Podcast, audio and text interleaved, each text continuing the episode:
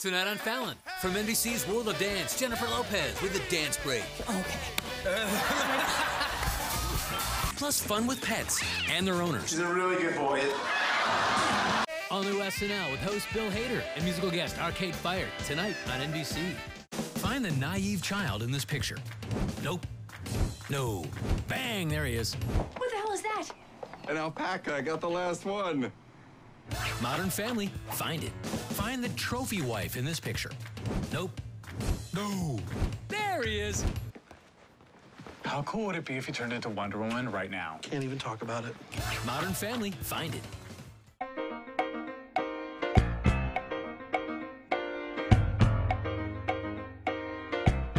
Steve Mackall is one of the most recognizable voiceover artists today. But in addition to that, he's also a writer of both songs and screenplays, a comedian, a director, and producer. Today, Steve discusses his body of work, his creative process, and how he landed the career of a lifetime. I'm Chris Alford. This is The Art of Life. Stay tuned.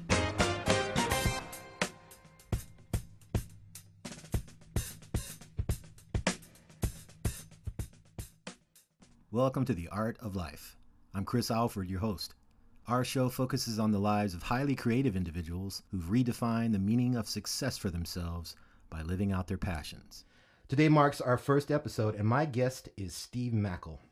Steve, welcome to the show. Oh, Chris, man, thanks for having me. I'm so glad you're here. Oh, dude, I'm honored to be here. Thanks, man. Tell me a little bit about your background and what led you up to this point. Oh man, uh, that's a that's a good question. Well, I grew up in Cleveland, just uh, son of a bricklayer. That was my dad's gig. My mom was a homemaker, and what I realized was, you know, we had pretty humble origins, so we didn't have a lot of money to go out and do things. So my friends and I, who were all we were all in a similar boat, we uh, we would spend a lot of time just making stuff up. Like, and in Cleveland too, it's like you're in your house from like the middle of October to the end of April because it's freezing and snowing. And we spent a lot of time like in each other's basements, like putting on shows, wearing stupid hats and coats, and just uh, doing bits and having fun. And I also remember being a kid. Um, whenever I got a little writing assignment in an in English class in grade school, writing a story, I would become hypnotized in it. Like I would get lost in it, and I loved being there. And then I remember coming out and time had passed and I would be back in the regular world, but I just loved where I was. So that was really exciting. And I still feel that way when I drop into write, like I go there. And for you, there's just so many hats you wear producer, writer, director. How do you integrate all those skill sets? Did this happen organically? Okay, well that's that's a great question. And I'll tell you how that worked. I was a writer who got into voiceover. What happened was um, when I was a young guy, just graduated college, my degree was in radio and TV production in English. I was trying to find a job after school, and the only job I could find really was a salesman. So I was a salesman for a guy who wrote jingles and commercials because I knew about his work and he was really, really good. And I said, "How about I go? I want." I went over there and I said, "I want to be a writer for you." And he said, "Well, um, everything we need written, my partner and I write." He goes, "But we need a salesman." And I said, "Well, I can do that." You know, and I didn't know if I could do it, but I figured I could. I could try. So, um, and I knew I wanted to work for him because he was doing what I wanted to do, which is, I think, is a good thing to do when you're a young person. I often tell young artists, try to work for someone who's doing what you want to do. And that's how you learn, and they know you and they bring you up if they like you and you're cool. So I said, How about everything I sell, I can write? And he said, How about everything you sell, you can help me write? And I, God bless him. And I did. So um, I just became, um, through, through sales, I started to write stuff that I sold with this guy. And then um, I had, uh, at the same time, I was doing stand up comedy at night. This was all in Washington, D.C. in 1984 or 5.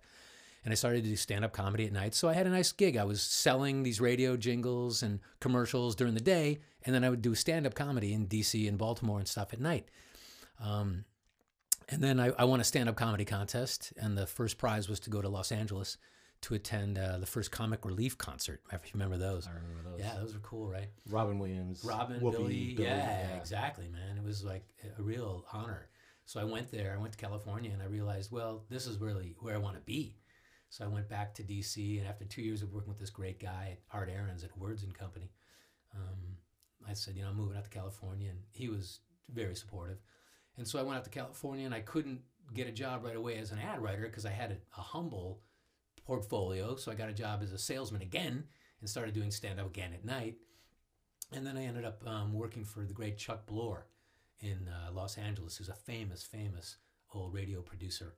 And um, Chuck was great. He hired me as a freelance writer. He gave me a shot, and we became fast friends. And I learned a lot, lot from Chuck as a writer. And then Chuck used to say to me, "Mackerel, you're going to be the young father on this commercial." And I'd go, "Ah, I don't know how to do that." He'd go, and he would just throw me behind the microphone. Uh, and so Chuck's direction was interesting because I would be reading the copy, and Chuck's direction would be this: "I don't believe you." Whoa, man! And I used to I go, "Well, I just better do me then, because I, that I know I could do." Right. So I started to do that, and then that led into my voiceover career. So I started as a writer, who then ended up doing voiceover. All right, tonight on NBC, we got an all new How We Do It, new Friday Night Lights, plus a new Dateline. Be honest with me. Does this font go with these pants?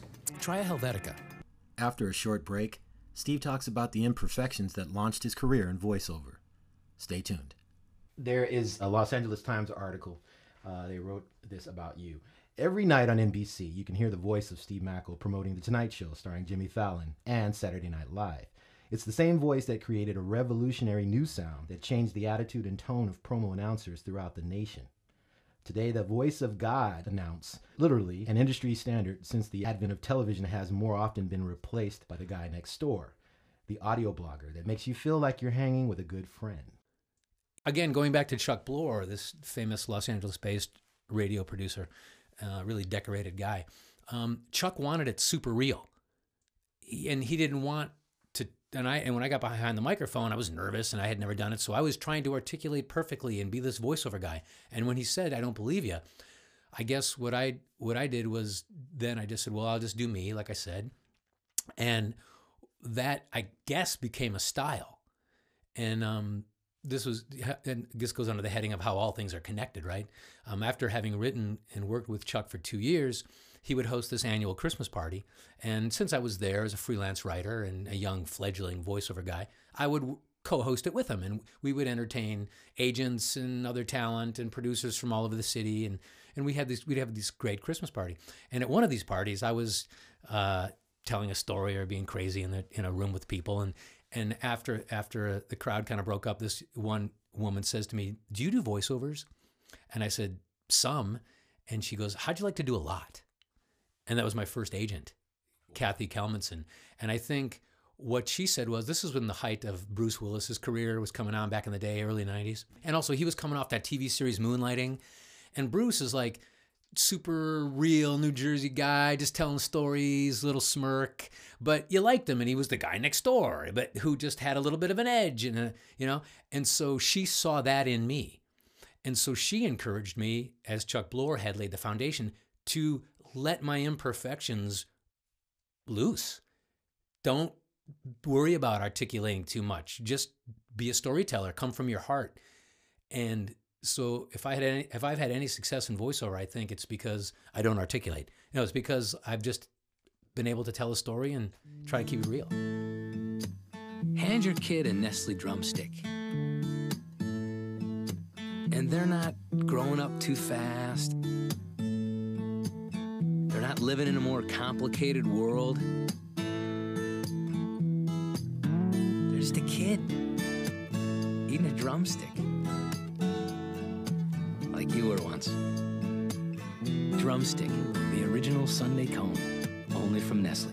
I remember when I won the NBC late night job. This is kind of funny. Um, I was, I was, you know, honored to win it. I was like, wow, it's very competitive and a prestigious job. I was stoked, and I went in to thank the one of the people in management who was instrumental in me getting hired. And I said, yeah, I just wanted to thank you so much. He goes, oh no, man. He goes, we loved your audition. He was, it was great. He goes, I loved how sometimes you didn't even finish the word. Which I loved. Like, yeah, you would just drop the ng off of trying and just trying, you know. And I went, wow, okay, cool, I can do that. Give me more of that. Yeah, right. Give me more of that sloppy crap. we dig it. We talked a little bit about uh, this before your interview. Um, we want to talk about how you balance all the skill sets because, you know, as you said, one sort of uh, evolved into the other. How does that work for you? What's the creative process? Um, mostly, I think it's necessity. Like um, a lot of times when I was first starting out, I couldn't afford a good guitar player, so I would just hack it out. Or um, if it taps right into my skill set, like for example, we'll be doing a sizzle reel for a show we're trying to sell, or um, we wanted to accompany a screenplay that we have. We want to do a little three and a half minute teaser. If I'm the guy to do the voiceover for it, I do it. And if I'm not, we bring somebody else in. So uh, it's necessity and and strength. Like sometimes I go, well, I'm that guy. Um, for example, during the Blanket Show, my animated pilot that we did with MTM, um, I, I, thought I could do maybe one of the, one or two of the characters, and I did one of the characters, and it I had a nice sound for it. It worked. It was funny. It was cute. It was good. But then we needed some incidental kind of background voices, and it was much cheaper for me to do a three or four voices slightly different than it would be to bring in other talent because you know you can hire a talent and if they do the second voice it's a certain price and a third voice it drops. Mm-hmm. So it was just an economical thing. So sometimes it's necessity sometimes it's a skill set and sometimes it's you know flat out economy. That ain't no blues hound! Why that's charlie. Okay man chaz we're down with that but we want our money up front girly girl and a limo slash zine. Limousine. I admit it i am a genius. Well That's more like it, pal. Hey, Santa Claus, baby. What about the Smoky Boy? As far as your writing, so your credits include uh, Stealing Cars. Stealing Cars, yeah. Which got picked up by Sony 2016. Yeah, yeah. Sony saw us at the, um, we got into the LA Film Festival, which was a really, really nice honor. And then we were blown away. They had just um, created a new award in 2015 when we when they when we got into the festival, and it was called the Zeitgeist Award, and it was uh, given to the film that captures the most accurately captures the spirit of the day, the times, um, which was very interesting because we had originally written that script in 2001. Hmm. Yeah, that was one of those projects that took a long time. We just worked on it, and you know, we we'd fall out of development. We'd be attached to a director, a star. They'd fall away. So one of the goes under the heading of perseverance. You just gotta got to stay on it. Every overnight success is usually about 10 years or yeah, more. right. Dude, I'm an overwrought success. yeah, it takes a long time sometimes. But um, uh, Sony saw us. Uh, they did a second screening um, at the LA Film Festival that year because we had won the Zeitgeist Award. And Sony liked what they saw and, and picked it up. And God bless them, you know, they're distributing it now. Now, was that project the first time you had seen one of your screenplays brought to life on on the screen? No, second time. And this is a, a complete opposite experience of Stealing Cars. Uh, my my friend that I wrote Stealing Cars with uh, and uh, and two other screenplays, we wrote this mob comedy, Avenging Angelo, that was funny and had some heart. And like I said, the opposite of Stealing Cars in that my friend Will Aldis and I wrote Avenging Angelo in the summer of 2000 and that movie was in production in Toronto and Sicily in the summer 2001. Wow. That was fast tracked. And so that was my first one. And so I went, wow, this is how it works. yeah. The other one took 12 years. well, you obviously got the bug from the first one. Yeah. So, in terms of the process from script to screen, I hear creative people say, you know, sometimes they lose things that they, they envisioned while writing the screenplay. Did you feel like it was uh, the final product was congruent according to your screenplay? On Avenging Angelo? Yeah. No, less so. Um, uh, I wasn't involved on any like uh, producerial level on that one. So as a writer, you know, you, you I'm not going to say you lose your vote, but unless you have a special relationship with the director or the producer and you're in the mix throughout the process, you don't really get a vote. It's a collaborative art form, which I'm really grateful about. Hmm. Um, I see actors and directors and producers add stuff to things I've done, which are so much cooler than what I had in mind. And I'm like, wow, I'm so glad that guy improvised that line. It's much funnier than what I wrote. So it's great. Um, Avenging Angelo, no, it did not come out the way that I thought it was on the page. And that's okay. It, like I said, it's a collaborative art form. But um, that's, you talk about the many hats, that's one of the reasons I dig being so involved though in my projects from the germ of the idea to delivering the final show or film or TV show or song or all the way. I love taking it all the way. It's just it's fun. This place is for fun. You come here for fun, you have fun. This place is for fun. Whoa, whoa, these aren't really my pants. No, no, I was framed. I'm more of a corduroy boy myself. you like sourdough? Have you ever had the sourdough jack? Personally, I dig the bacon. But there's also melting cheese smothering a big juicy patty. Did I mention the golden sourdough? I think I did. Hey, we better hurry. For a limited time, it's only a buck ninety-nine. You want to get one? We should get one. Let's get one, you and me. I don't have a dollar ninety-nine. There is no Jack in the Box on the island. Can't you talk about something else? How you doing with the ladies? It seems like you really enjoy your work. Uh, upon meeting you, you get the sense that you just you love what you do, and I think I'm under the impression that you would do these things whether you were paid for them or not. dude, dude, that's totally the truth. I would. People say, "How do you make a living in Hollywood?" I go, "Doing the same stuff I got sent away from the dinner table for doing." so it's like I would do it regardless. But uh, you know, it's nice to generate income from it. But absolutely, man. Um, and you know what? I think you know, you and I were talking before. I, I owe so much to my dad. Um, such a good father and a, and a brilliant man. And, and he said, um, "Do what you love, the money will follow." And that's uh, that's what I tried to do. That's really refreshing to hear. It's such a cynical world, and it seems trite, but it's refreshing to hear that. I think more people need to embrace that idea because you really have a choice no matter what. Well, that's it. In fact, um, there's two things. Uh, I always think about that line in the Declaration of Independence: the pursuit of happiness.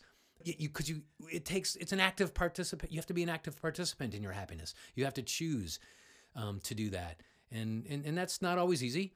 But you know, at the beginning of the day and at the end of the day, that's the choice I want to make. Uh, years ago, it dawned on me like I was thinking about worry, the concept of worrying, and I thought to myself, what an insane conceit. Why would I use my infinite imagination to conjure up negative scenarios that may never happen?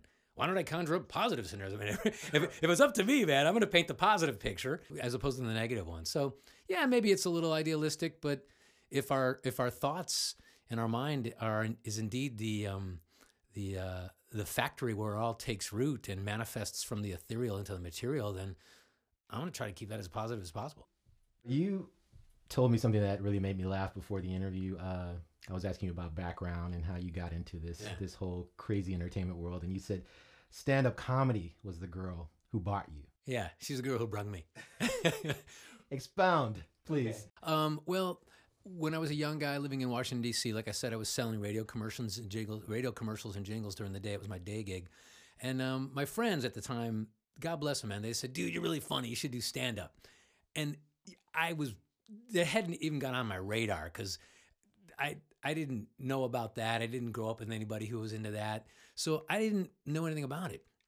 But I figured, well, okay. I was scared, but I thought, well, let's try I'll just go tell some stories about my life and see if it works. So um, I did. And I started to uh, do some open mics in Washington, D.C., Street, the Comedy Cafe on K Street, Charm City in Baltimore. And um, while I was doing stand up in, in the DC area, uh, there's a radio station called Wash FM, and they were doing this um, national promotion. HBO had contacted a bunch of local market radio stations and said, we're looking for comedians from around the country who are going to represent these cities and come to the, this comic relief concert in California, to LA. And, and you had to go and do one minute of comedy. And I went, wow, one minute of comedy. Okay. So I, I prepared my minute and uh, I got on the bus and I trained and I went down to this little radio station on a rainy Saturday in Washington, D.C. And I walk in there and I'm expecting there's going to be like an audience and they're going to, you're going to go to do your minute. And now there's just a sign that says auditions down the steps. So I go down there and there's like a guy in a recording booth and he's like reading the paper and having a cigarette. And, he, and I go, hey man, he goes, hey, you here for the comedy thing? And I'm like, yeah. He goes, all right, yeah, get in the booth. Oh, okay. So I get behind the microphone and I realize, no, there's no audience. There's nothing. There's this guy with the paper and a cigarette and me. so luckily, I went back to my training because I did I did on uh, I did a lot of radio in college. I was a DJ and a sales manager and stuff. So um, I went back to my radio training and I said, well, that guy's my audience. I'm talking to one guy and it's him. And I said, I'm gonna make this guy laugh. And I did my minute and I won. Wow. I was blown away. I won. And the sta- radio station calls me and they go, "Hey man, you know you you won and you're going to attend the first comic relief concert in Los Angeles." I was like, "Wow!" But it's nice how like um, everything is connected. Like when I was in that situation, I had to go back to, "Well, how am I going to make this guy laugh?" I go, "Well, just talk to one person." And then, as fate would have it, that ended up being my discipline and protocol for voiceover. I never think I'm talking to quote unquote the masses. I'm talking to a friend going, dude, you got to check out Jimmy Fallon. It's gonna be hilarious. Or man, you know who's hosting SNL? Matt Damon. You know, like or like you know, uh, Pink is on tonight or something. You know, just just talking to one person. And so that was such a valuable lesson to learn in college and then bring to stand up and then obviously out of stand up. And the reason I say it was the gal who brung me, um, stand up was the thing that brought me out to Los Angeles. And Los Angeles is where I got into truly being an advertising writer.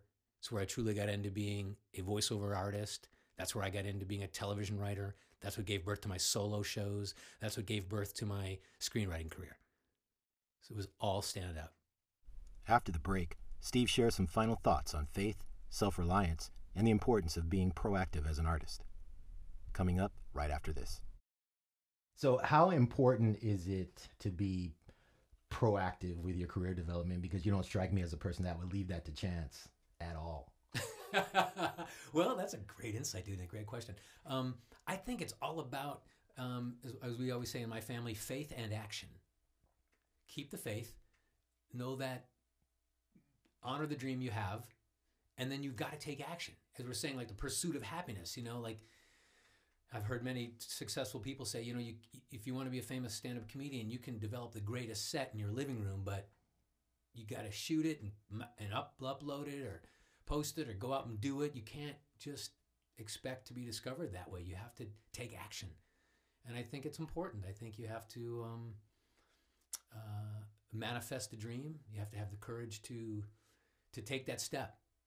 And and that's um, that's what I always try to do. I always and, and my thing is like rejection is is just something that happens. It, it's almost a, a prophecy of the project.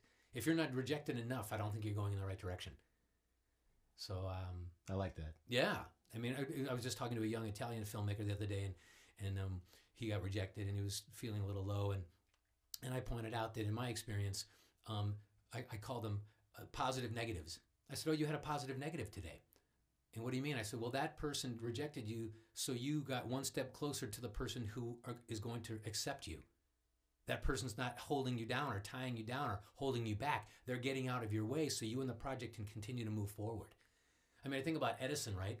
Developing the filament in the Right. light bulb, right? And Right. he's working with his crew, and at some point, one of his crew members is really disheartened, and he says, We've tried 200 experiments for this filament, and nothing is working.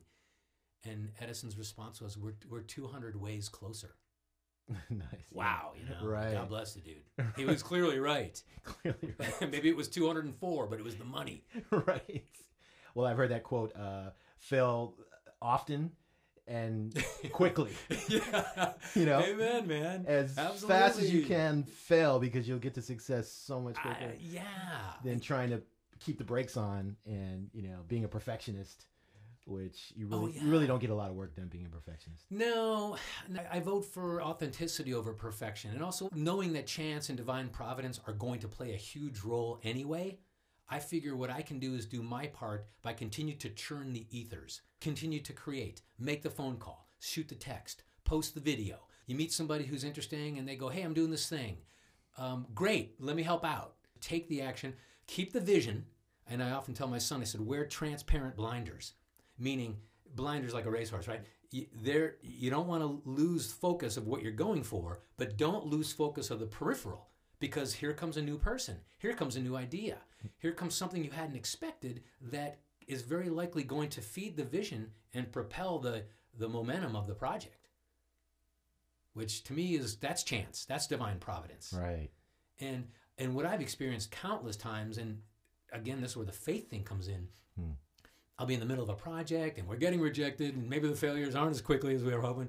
um, and but by saying yes, by staying open, things get introduced, and by continuing to churn the ethers, as I say, which is really just another way to say continue to take the action, whatever that looks like. We always say the next indicated step. What's the next indicated step? You know, like um, if we get turned down by an actor that, who we thought we had and we're ready to go, they fall away. Okay, who's next? Who who else do we like? Let's just take the next indicated step. And when I do that, I feel divine providence, chance, whatever you want to call it, the the various positive forces in the universe. I feel they conspire on my behalf and they join me. They don't come knocking on my door going, "Hey man, you ready?" they they meet me mid jog going, "Hey, how are you? How's it going? Need some help?" Yeah, thank you. That'd be great. You create the momentum, and then that energy will follow that momentum. Yes. Yeah, I think it's up to us. Steve Mackall, it's been a real pleasure. Uh, Chris, what a treat. What an honor. Thank you for having me over. Thanks so much. Thanks, man. This has been The Art of Life. Thanks so much for listening. I'm Chris Alford. Be safe and be well.